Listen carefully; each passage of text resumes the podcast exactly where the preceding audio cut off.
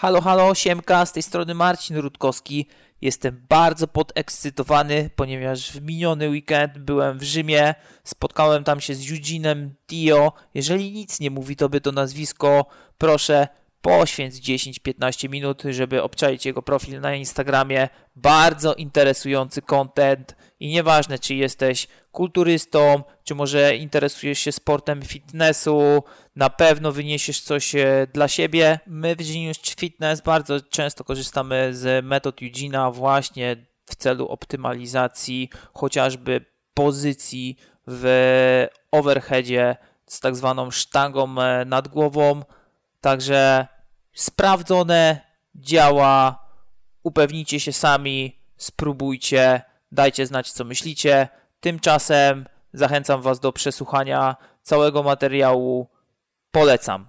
Oczywiście cały wyjazd nie byłby możliwy, gdyby nie wsparcie, pomoc chłopaków z firmy Acme.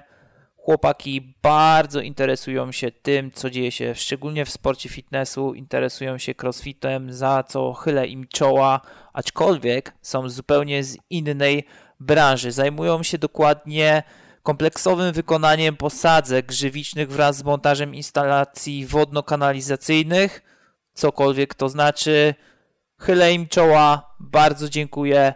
Mega ro robota, chłopaki, trzymajcie tak dalej. Dzięki, że wierzycie w nas i wierzycie w cały sport. A przy tak zapracowanym e, okresie korzystam z pomocy firmy Salt Labs. Mają super suple, Także jeżeli będziecie mieli kiedykolwiek tak intensywny jak okres, okres jak ja, gdzie będziecie musieli wytężyć mocno swoje mózgowie, chłopaki mają super staw, polecam serdecznie. Na hasło Eticast wpada 10% zniżki, także upewnijcie się, że skorzystacie z tego. Jeżeli chodzi o jedzonko, korzystam z cateringu firmy fitcooker.pl jako osoba z przeszłością, z dolegliwościami trawiennymi serdecznie z czystym sercem mogę polecić. Jakość pożywienia jest mega, cena jest rozsądna, wszystko jest zgodnie z Waszym życzeniem, także serdecznie polecam Fit Cooker, obczajcie. A teraz zapraszam podcast numer dwa z Eugene'em Tio. Bawcie się dobrze. So excited for episode number two.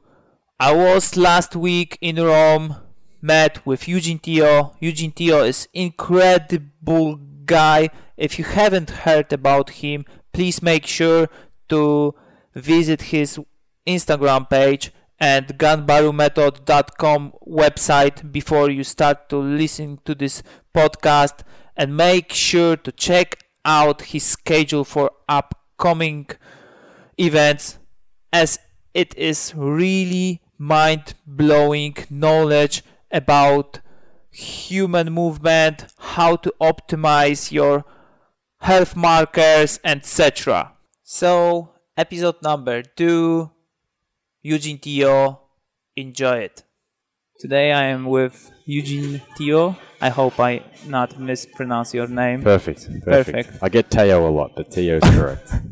cool. We are in Rome Saturday and Sunday you had your workshops mm-hmm. over here. This is the main reason why I am here. For audience in Poland, because I think people are not familiar what you are doing, who you are, etc. Mm-hmm. If you could just give a brief insight. Um, brief, brief, brief, brief, brief. How to be brief? I first started out in this industry, the fitness industry, as a personal trainer many years ago. This is going back a bit over two, 10 years now. Um, I've always grown up training in gyms, and my first, I guess, exposure to something as a competitive sport was bodybuilding. So around 10 years ago, I started competing in bodybuilding shows, and all my training was very much centered around adding muscle mass and uh, building towards that bodybuilder physique. And through that, I would always try to seek ways to improve my physique or to learn better ways um, around how to train my body. And that's what led me down many different pathways where I have the mindset where I'm always going to want to learn from as many different people as I can. And it won't just be a bodybuilder learning from other bodybuilders. I was fortunate enough to be able to be learning from many other different athletes from many different sports, many different backgrounds, um, across dance, gymnastics, across just your typical sports like football, rugby, soccer, tennis players um, martial arts, and all that, all those different exposures, and all the different coaches that I worked with over the time, helped to me formulate a very, I guess it's seen as different way to train. From from the outsider, if you don't have a lot of experience with what it is that I do, a lot of what I do seems very unorthodox or very weird or very unconventional. Um, it's never been that. It's never been my goal though to be unconventional, or to be strange, or to be weird.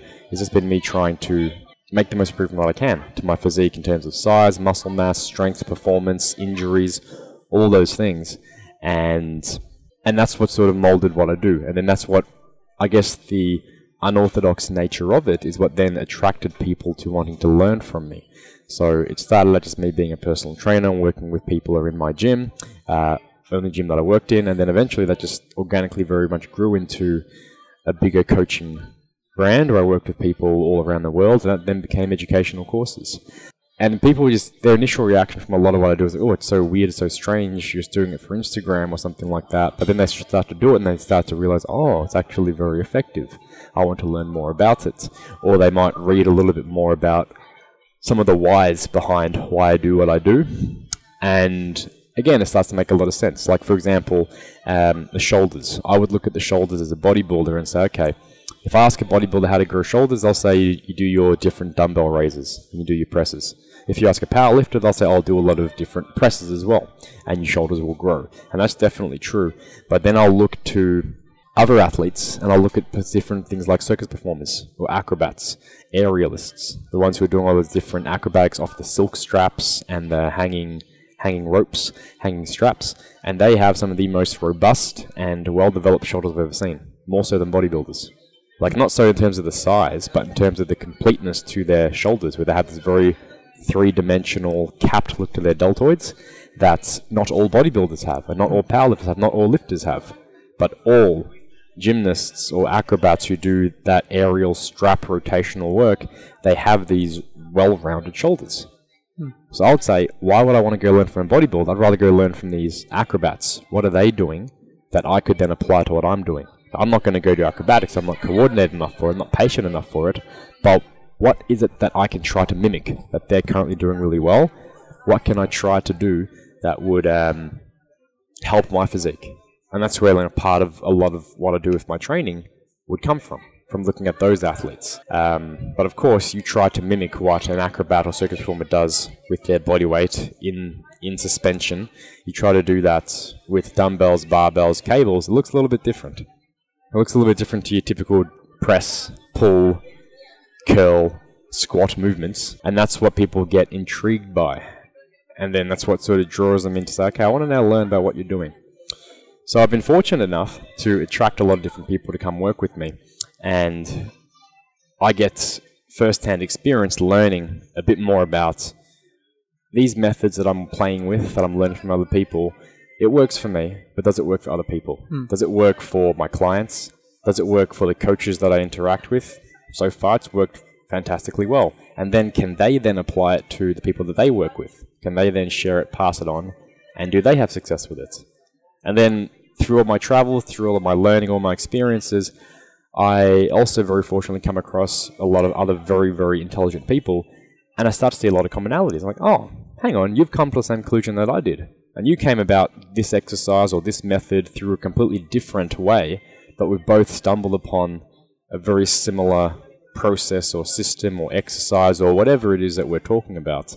Um, we've, all, we've both come about it in a very similar. I think that's that's really really cool, and it helps to I guess reaffirm a lot of what I'm doing um, with all the knowledge. I think that's that's fascinating, um, and that's really brought me a lot to um, to where I am now. So I get to, I'm very fortunate enough to be able to travel around the world now running my workshops where I educate mainly coaches, personal trainers, and athletes all about how to train as optimally as possible. It's not for bodybuilding, it's not for rehab, it's not for powerlifting, it's not for sports. It's about how do we make you as a person as best as you can be from a in terms of how your body functions and then you can go direct that body down wherever the pathway you want. If you want to be a professional athlete, go for it. If you want to go be a bodybuilder, go for it. If you want to go be whatever it is you want to be, go do that. Mm.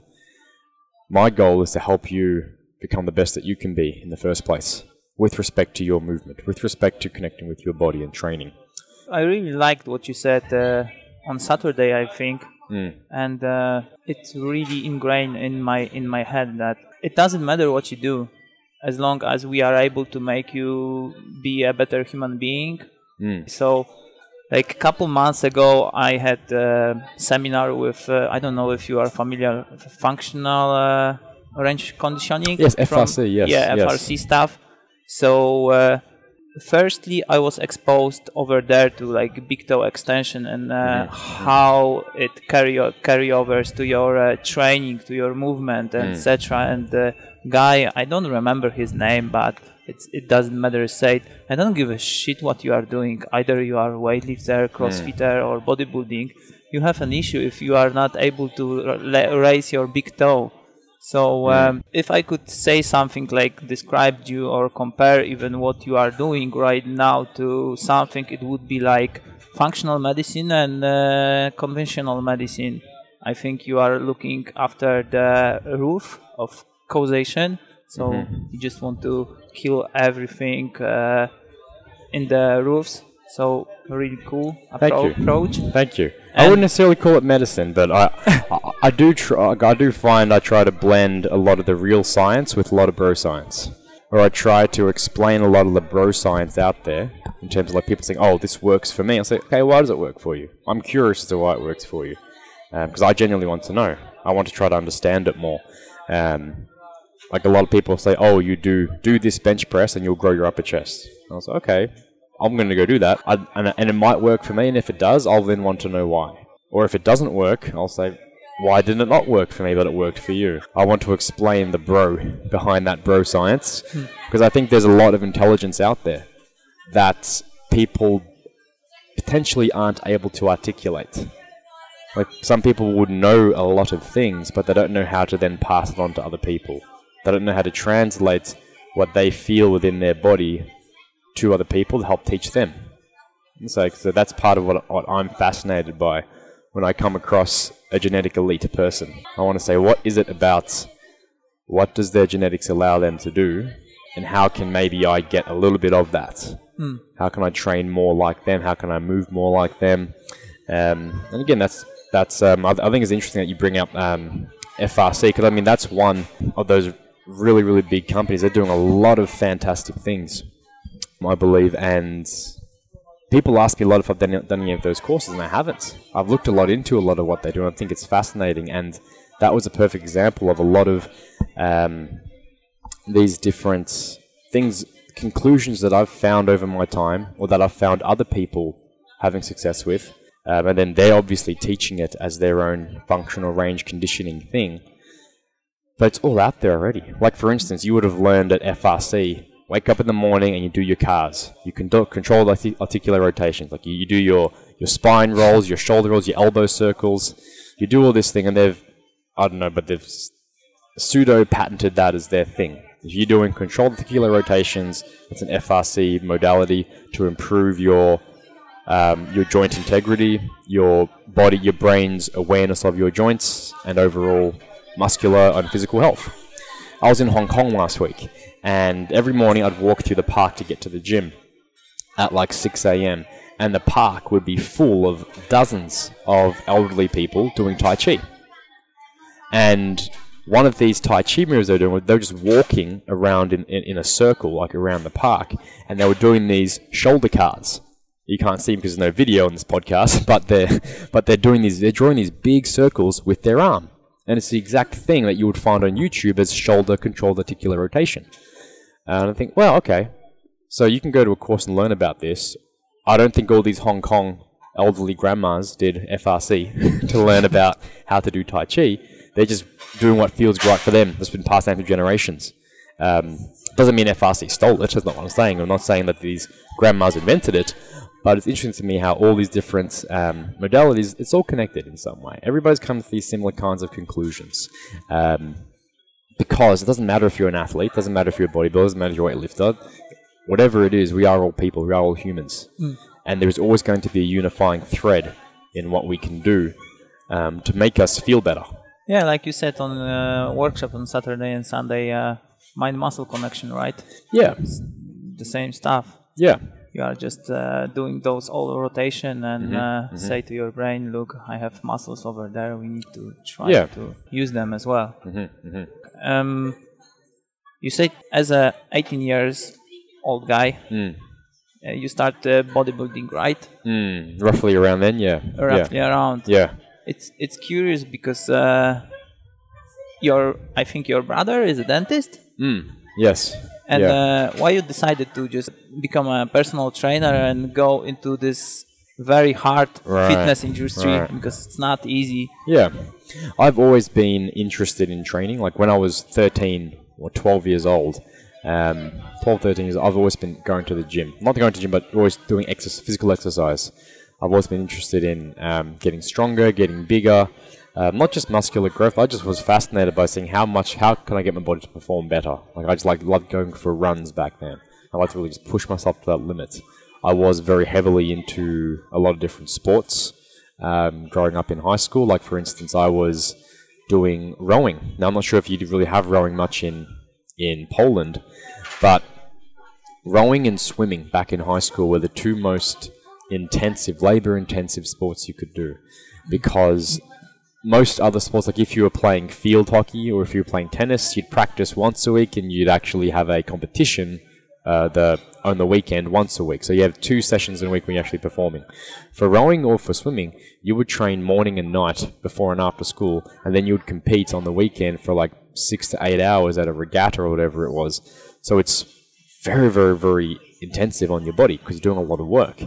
And a lot of kids would shy away from that kind of stuff unless they were sort of forced into it by their parents. I thought, no, I really want to do this. I thought it was a really cool thing to do.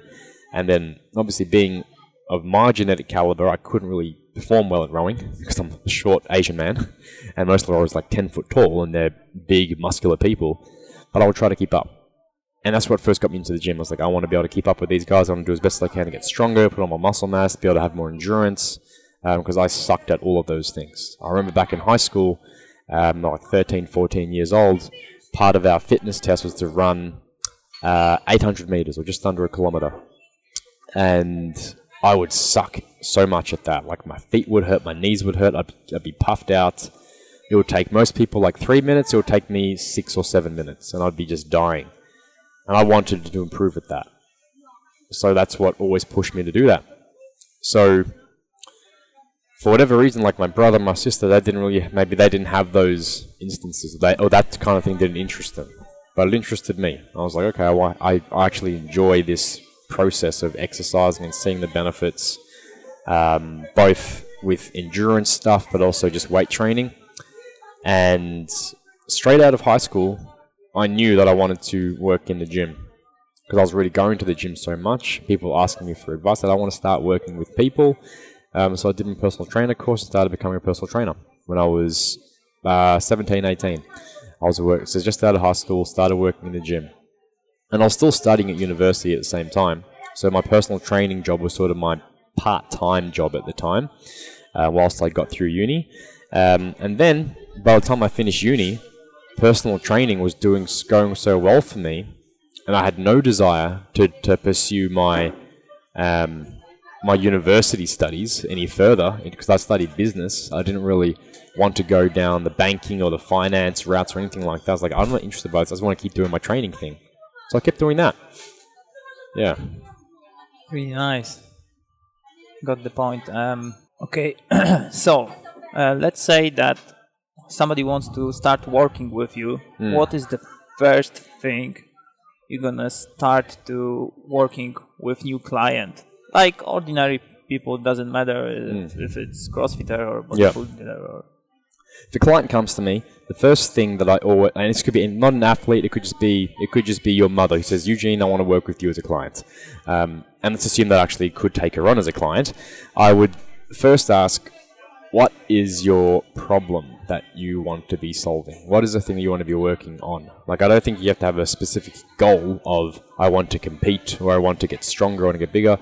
But I like to start with identifying or seeing how well the client identifies what their specific problems are.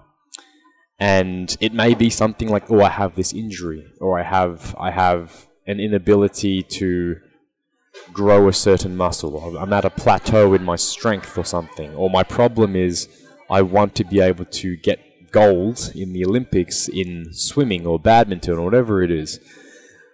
But I like to start to deconstruct that. My first, my skill as a coach is going to be completely dependent on how aware a client is, really, of their own problems and their own issues. So that's my first start point. Then to say, what's your current problems? What is it you want to be working on? Now that sounds like a pretty simple question. Like imagine, let's take a very simple thing like a bodybuilder comes to me and says, Eugene, my problem is I can't grow my chest. I would like to grow my chest. Now, on the surface, you think, oh, that's a simple problem. You're going to give him a program focused on his chest. I want to deconstruct that further. And then say, okay, you want to grow your chest. That's the problem that you identify. What else is really going on? I want to ask the question why can't you grow your chest? Why is that a problem for you? What other problems has that led to for you as well?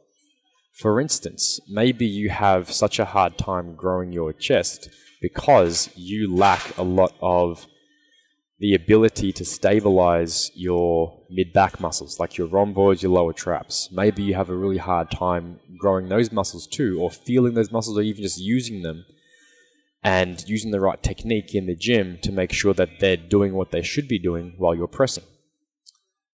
People may not identify that as their issue though. They just might say, I can't grow my chest. And they think I'm going to give them the chest program. Well, now I've found something that's happened before they can grow a chest. Before I can give you a chest program, your problem is actually going to be this whole mid back, shoulder blade, thoracic spine region that you might not even have identified as your problem in the first place. But then, coming back to the mid back, shoulder blade, now that we've maybe identified that, what else has that led to? maybe because of that mid back, now maybe you've ex- you're experiencing some some weaknesses, maybe some pain, some kind of stuff going on through your shoulders or through your elbows or through your hips. Now we have other stuff that we've revealed that you weren't even aware of. And this will be then when I start taking them through work in the gym, people start to realize just how many problems they actually have. From maybe a biomechanical perspective in terms of strength ratios. Maybe it's more just a mental issue or mental problem of um, not being aware of these muscles in space, not having good coordination, not good, having good proprioception, all of these little things. Now they're being highlighted to them. And then we can start working on improving them from there. We, we want to get as many different problems, issues laid out and inventoried. So I'll, I'll end up with a very long list, hmm. a lot of the time, with things that need to be addressed. And then what I would try to do is work out where should I be starting? What makes the most logical step?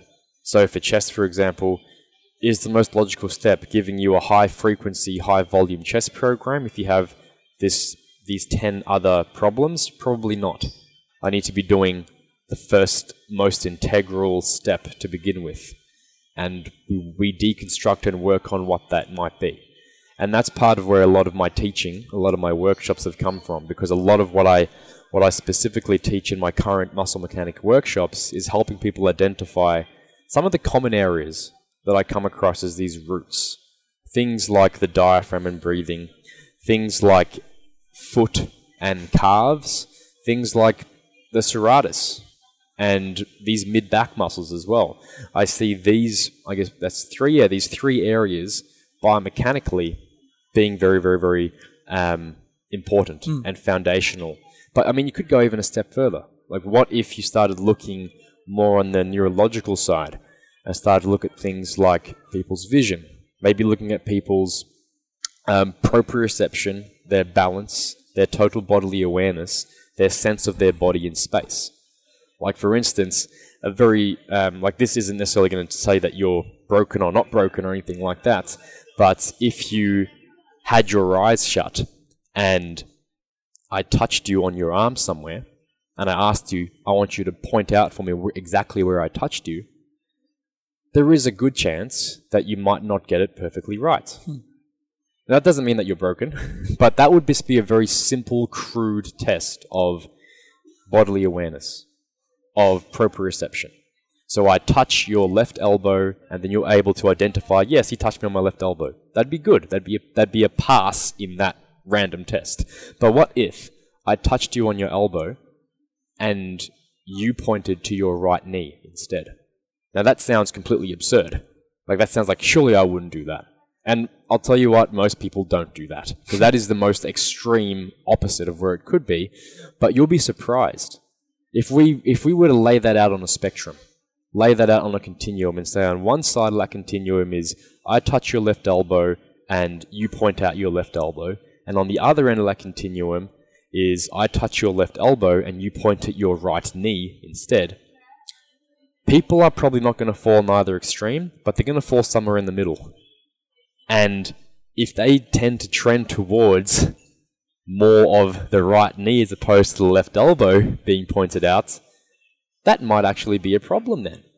If you can't identify your left from your right, your leg from your arm, or you trend more towards being, um, I guess, mismatching those areas, how successful do you think do you think you're going to be at training your chest, or training your shoulders, or doing an or doing a squat? Like how easy do you think it's going to be for me to coach you through a squat or a deadlift if you can't pass that simple test? Now, honestly, I don't use that as a test a lot with people because um, it does seem a little bit voodoo for the first buy-in for a client, for sure. Um, but also, I think it's unless if it's more of an extreme case, I don't think you necessarily have to go down that route. But it's important, and I find that as I help people unpack what the root or what all the other implications are of their potential problem, they start to realize these things. So, hey, you came to me saying, I wanted to grow my chest. You came to me saying, I wanted to excel at swimming. I wanted to be better at CrossFit. I wanted to be better at my sport. Or you came to me saying, I wanted to be able to, you know, help my, my lower back pain or my shoulder pain or whatever.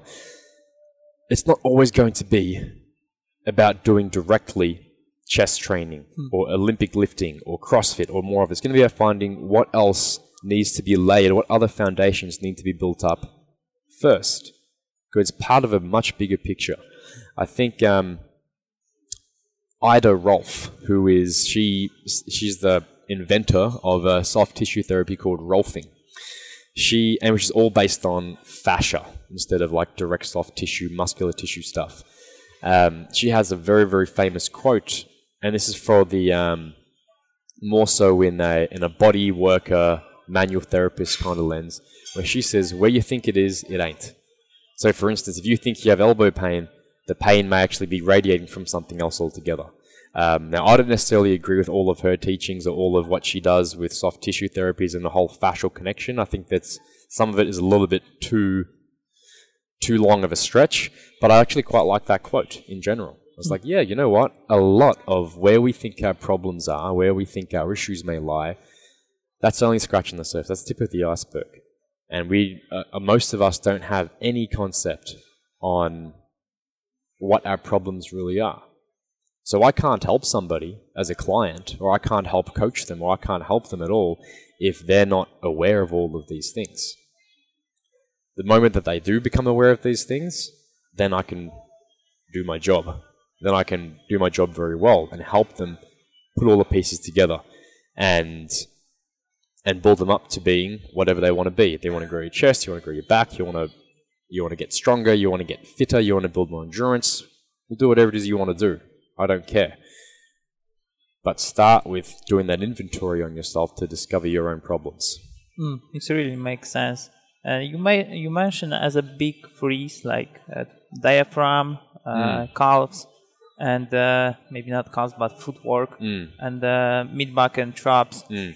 Uh, why so? Why it's so important to tr- train them and Yeah. Look, I'll, I'll, I'll, I'll simplify it as much as I can. Diaphragm, calves, mid back, and you could you could then um, broaden that to mean calves also being feet or the whole ankle structure. You could say diaphragm being this whole midsection, core, lower backy kind of region.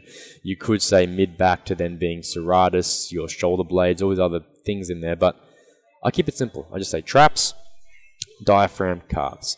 The reason I think those three are the most important things, or the roots that I come across very, very frequently in people, is because people don't train them. Hmm. People simply just Yeah. don't train them. I mean, I, I don't think they would be any. I, I don't think I would come across them as being as much of a root issue if people train them effectively. Like, how often, outside of specific bodybuilders, of course, how often do you see people doing direct trap work? You don't. You, you just simply don't. People think, oh, it's going to give me a really thick neck. I don't want that. It's going to be unattractive. Oh, when I do shrugs, it gives me a headache. Oh, it's just something that's so. It's something that's such a bodybuilder muscle. Something that's so far from what I need to do with my sport. I shouldn't be worrying about that. But they're looking at it through a singular lens and not realizing that, hey, we have a muscle there for a reason. We have the traps. They're doing something to your body. You train every other muscle group in your body.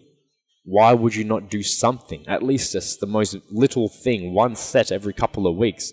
Why would you not give some attention, a little bit of love to this muscle of the traps? Why not? Um, and I, I don't know why not. I don't know why people don't do that. But that that is part of you know where I see I, I start seeing people um, having a lot of issues, and it really does come down to something so simple as saying let's do a little bit of direct trap training, and all of a sudden they start feeling a lot better, performing a lot better. And it was quite interesting to me that only I think it might have been last year um, a research paper. This is one of the one of the first of its kind, I think.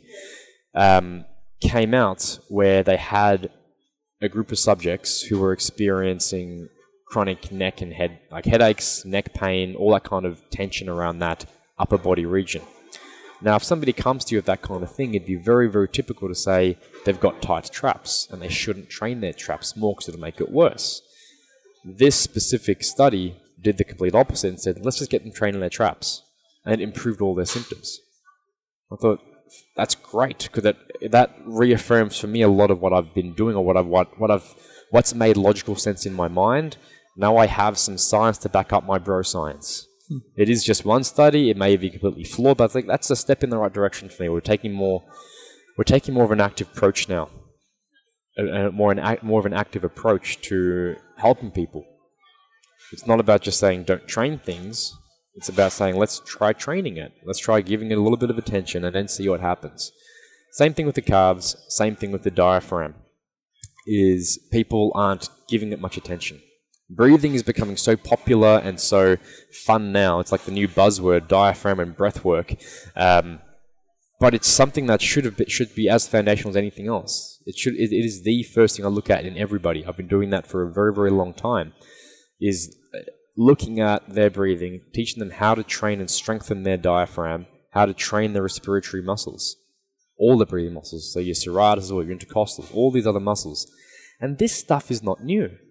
Okay, have you seen pumping iron? Yeah. Yeah, so many of the listeners here would have seen definitely seen Pumping Iron, and you think think of it as a bodybuilding. It's it's, it's a bodybuilding um, movie, which it definitely is, bodybuilding documentary. But do you remember Franco Columbu on stage? They're in in uh, Pretoria in South Africa, I think it was, and he's blowing up a hot air. He's blowing up a, um, a hot water bottle, and it explodes in his mouth because that's that's him displaying a big feat of strength. Of he can he can push so hard with his lungs to blow up a really thick piece of rubber, being a hot water bottle, to the point where it explodes. How strong are his respiratory muscles? He's trained for that. Now, I don't think we should all be able to do that per se. Like, I don't think it should necessarily be your goal to say, I want to be able to blow up a hot water bottle. But I would also say it's probably not necessarily your goal to be able to do a three times body weight squat. Hmm. But somewhere along that spectrum, I think we should have that strength. But people don't know how to do that. People did do that a lot in the 20s, 30s, 40s, 50s, which is why you see a little bit of it in Pumping Iron because they were influenced by guys like John Grimek, people like Eugene Sandow, people like all these old time strongmen and circus performers that were doing these feats of strength um, and performing at a very high level and had fantastic physiques for that era. But it's not as attractive to do that anymore. I'm not sure why. It's just sort of been forgotten. Maybe because people got lazy, or maybe because of the invention of a lot of machines in the gym that then started focusing on the superficial muscles, not so much a lot of these accessory, deeper muscles like the neck or like the diaphragm or all your breathing muscles. And probably that's just like the way that the industry has evolved over time. That would be my explanation of it. But I always find it a little bit humorous when people are saying, "Look at this cool new breathing thing." It's not. It's cool. I think it's fascinating. I think it's incredible, and I love how it's getting popular now. But this stuff isn't new. I didn't invent this stuff. This stuff has been around for not even just decades from these strongman areas. This has been around for thousands of years, hundreds of years, maybe not thousands, but definitely hundreds. If you look at something like yoga, they're doing a lot of these breathing drills. They're doing a lot of these diaphragm drills. They've been doing them for a very, very, very long time. Okay, if you look at the way that bodybuilders learn how to do a vacuum pose, which is sort of forgotten now, but that is an extension of how the yogis do one of their breathing drills, the Uddiyana Bandha. That is how you can how you can train your diaphragm and your abdominal muscles or whatever you want to call it in that midsection area to perform a vacuum. It's a teachable skill, it's a trainable skill. It's been around for a long time, and I'm honestly not sure why it's not as as common knowledge anymore. Because there was a time when it was. There was a time through this golden era of bodybuilding where everybody was doing this stuff. So I guess it must just be some of that evolution of the industry, of sports, of performance, where all of these things have just been forgotten and thrown by the wayside. Um, I'm not exactly sure why that is. Um, and then that's what's now led me, yeah, to say these are three roots diaphragm, breathing. It's your feet, it's your calves, it's um, traps. Just because you don't train them. Yeah, probably it's not fancy to do those stuff. Maybe. Yeah. I don't know. I don't know. I found that. Uh, have you ever seen like CrossFitters uh, breathing during the workouts, like doing wall balls or something like that, and they just inhale, exhale with whole shoulders and right, not you, yeah. having any kind of awareness of uh, diaphragm breathing. Yeah. So I mean, there is that. Um, so what you're talking about is a lot of chest rising, yeah. a lot of heaving, huffing, and puffing when you're getting tired. That's always going to happen. I mean, that's not a bad thing. Like one thing I, I make I make sure I impress upon people is as much as I talk about nasal breathing or diaphragmatic breathing, there is always going to be a point in time, given the intensity of your exercise, where you have to go to that mouth breathing, that heaving, that chest rising, all of those things. It's completely normal. It's actually a good thing because if you didn't do that, you'd probably gas out a lot earlier and your body wouldn't be able to dump out carbon dioxide quickly enough. Yeah, hyperventilation. Yeah, and you'd end up just not being able to perform. So it's it's a very positive thing. But it doesn't mean it's where we should be living all the time. And again, I don't know what the specifics of these particular athletes are, but I would probably deduce that if they were able to delay the time that they had to go to this chest, mouth breathing, heaving they would probably start to perform better long term.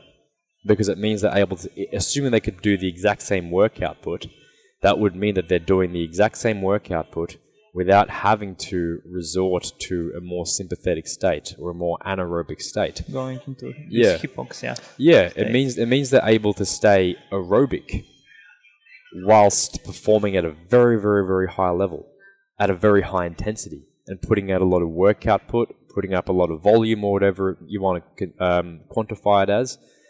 And that's really important because if you can get an athlete doing more, putting more effort and putting more output out there with um, without taking away from their recovery and without really getting tired, that's a good thing. That athlete's going to perform better. That athlete's going to be able to train even harder and have a higher threshold to perform at. Um, so it's all part of this. Like, can we train that up? I believe we can. I believe we can. And things like mouth taping whilst exercising are starting to become a little bit more common knowledge, a little bit more um, talked about in the industry, which I think is pretty cool. Hmm. And you very often use those nasal straps, Mm. right? Mm. I even got asked by mm, one of my friend, Mm. "What the fuck? He has this strap on his nose," Yeah. and I would just start laughing because he want to just breathe more easily throughout the nose. And you mentioned about this sympathetic state dominance. Mm. I want just to ask, what is your opinion when like ordinary people, let's say, let's come back to my mother.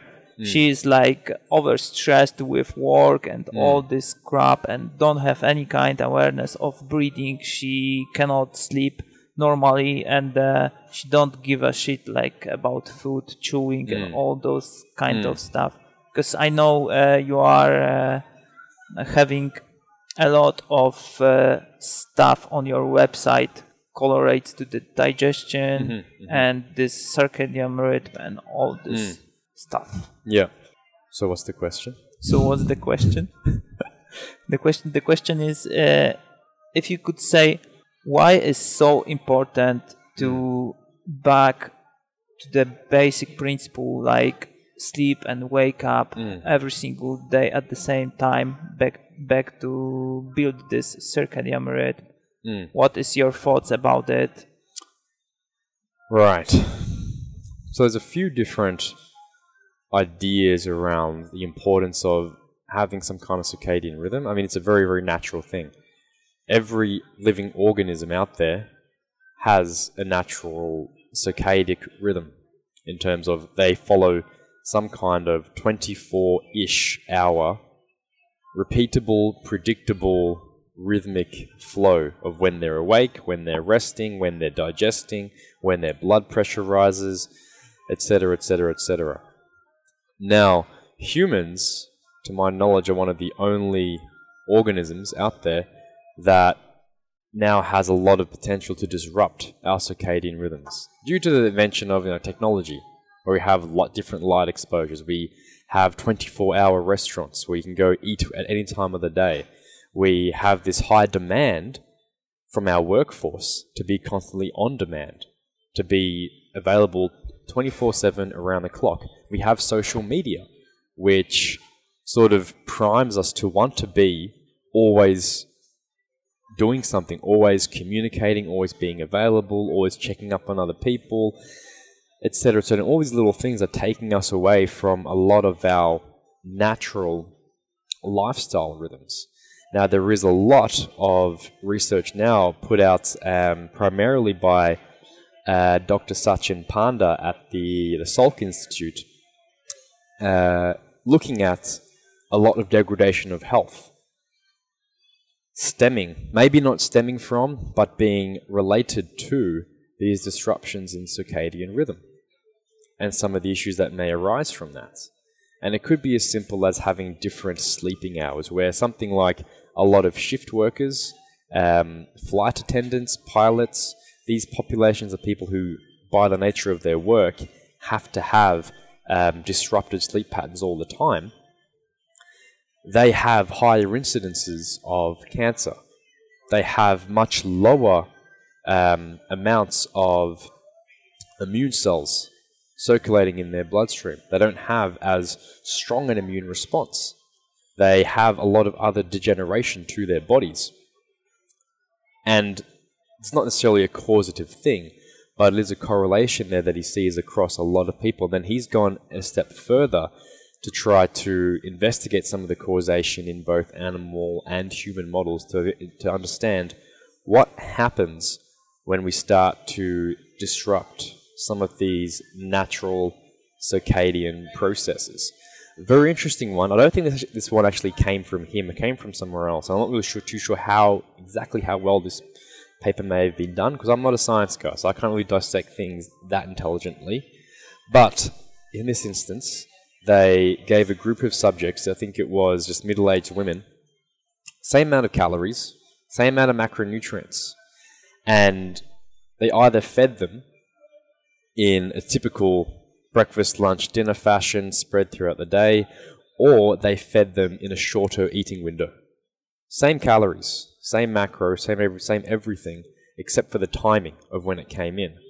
And the ones who ate it in a shorter time window, so they had more of a fasting period, that may have that was aligned more with the natural circadian processes of when your digestion starts to wind down as well in the evening. They ended up improving their health markers like insulin resistance, their glucose markers, inflammatory markers, and they lost body fat.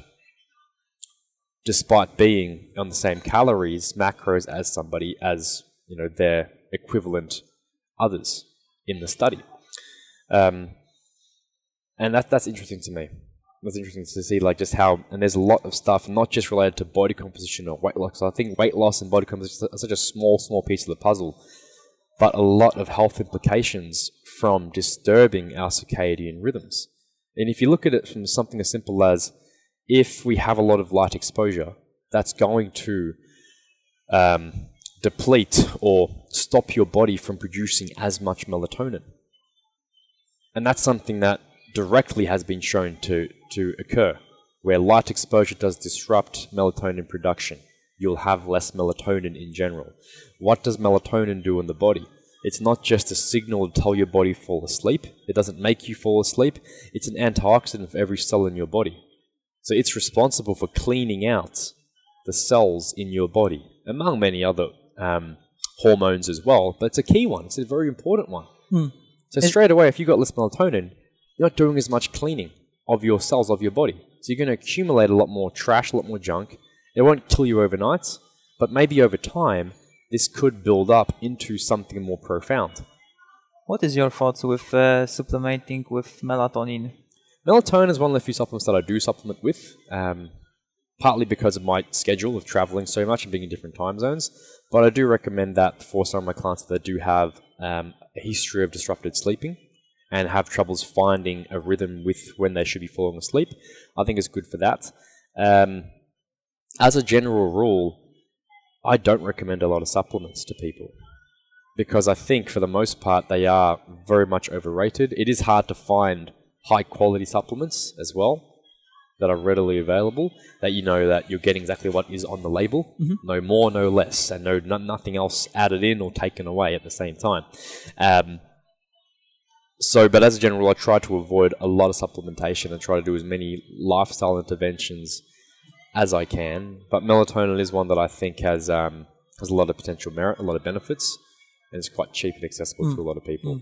So, what you recommend as a supplementation? In terms of the dose, it depends a lot. Um, I'm always going to tell people start on the tiniest dose possible, so like 0.25 or 0.1 milligrams, and slowly build up from there. Like a, some of the research that's on melatonin supplementation is using 0.1 milligram, so that's that's tiny. Now, if you go to the shop and grab it off the shelf, most pills will start at one milligram. It's already 10 times what a lot of the research has been using. But on the other hand, there is other research where they use, I think the highest I saw was 500 grams of melatonin. They were using that administ. Yeah, I think no, might, might have been 150. Either way, over 100, 100 grams sake. of, of melatonin, 100 milligrams, yeah, of melatonin um, being used intravenously as an IV. It's not even oral. So they're taking a lot. So what should I be recommending people? I have no idea. the safest thing in my mind is say use the tiniest amo- amounts and then titrate up from there. Understanding that there may not necessarily be a big limit to it.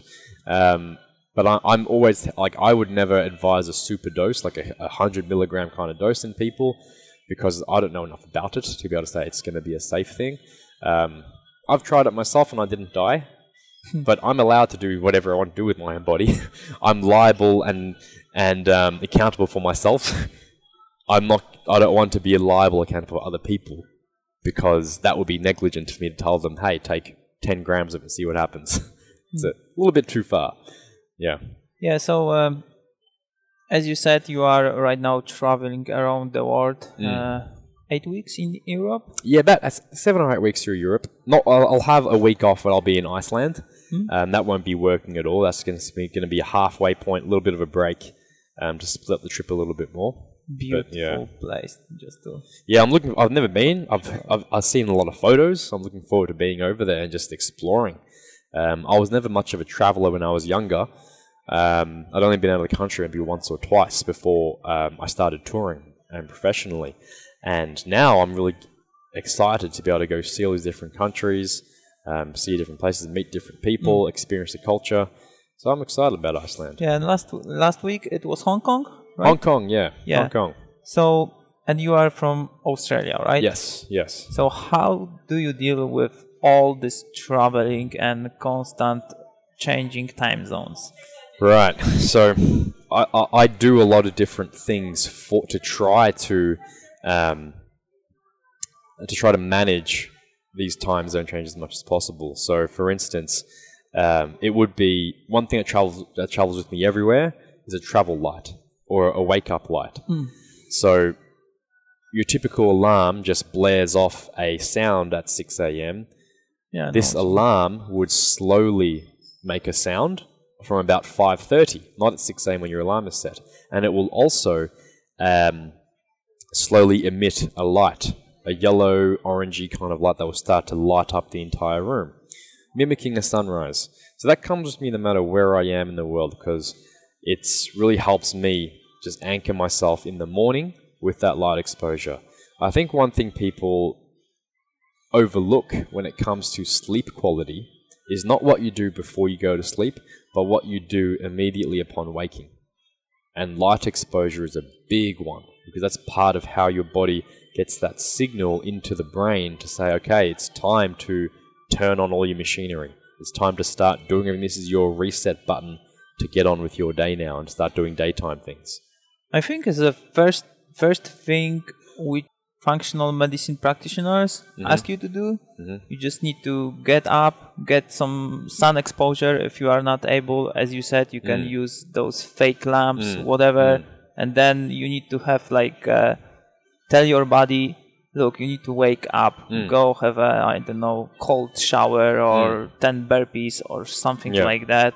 Because I've been struggling with my health for Yeah. many many many many years with digestion problem with sleeping problem and all this all this crap and it doesn't matter what i done in the past Mm. it's really nothing changed i start to like uh, down regulate my uh, cns so meditate a bit then just wake up in the morning get those sun exposure etc and suddenly with time i built resi- resiliency in my body and Right. like Yeah. everything just uh, start to working out for me It's strange that we need doctors to tell us to just get up, how to wake up in the morning, how to get up and move. I I feel weird. Like this morning, we were in a rush to get to the gym, so I didn't get to do my normal wake up, get outside, go for a walk, and then eat and then start your day. Normally, I do that. I feel weird because I've, didn't get to do that. I mean, that's part of just a habitual thing that I've done as well. But I do just find it strange that we need to be told by a researcher, by a doctor, by an authority figure to get up and move to get out, get some fresh air, exercise, um, get some sunlight exposure. yeah that's true We need to be told that we need to be prescribed these things. And unfortunately, like a lot of the time when people do these things, or they're told to do them, um, they do it for a couple of days and they're like, ah, didn't do anything. They stop.